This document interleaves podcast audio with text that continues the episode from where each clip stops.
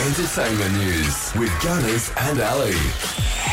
It's Friday, the 21st of April. Let's find out what happened on this day. I declare before you all that my whole life, whether it be long or short, shall be devoted to your service and to the service of our great imperial family to which we all belong. Queen of the United Kingdom and other Commonwealth realms from 1952 until her death in 2022, Elizabeth Alexandra Mary Mountbatten Windsor was born on this day in 1926. We all know her, of course, as Queen Elizabeth II. Oh, what an absolute stoic legend.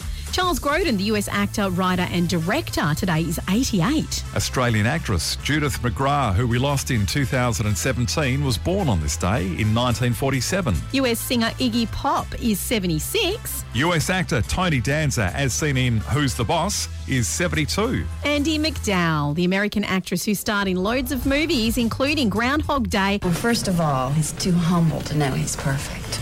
and Four Weddings and a Funeral, I assume since we slept together and everything, we'd be getting married.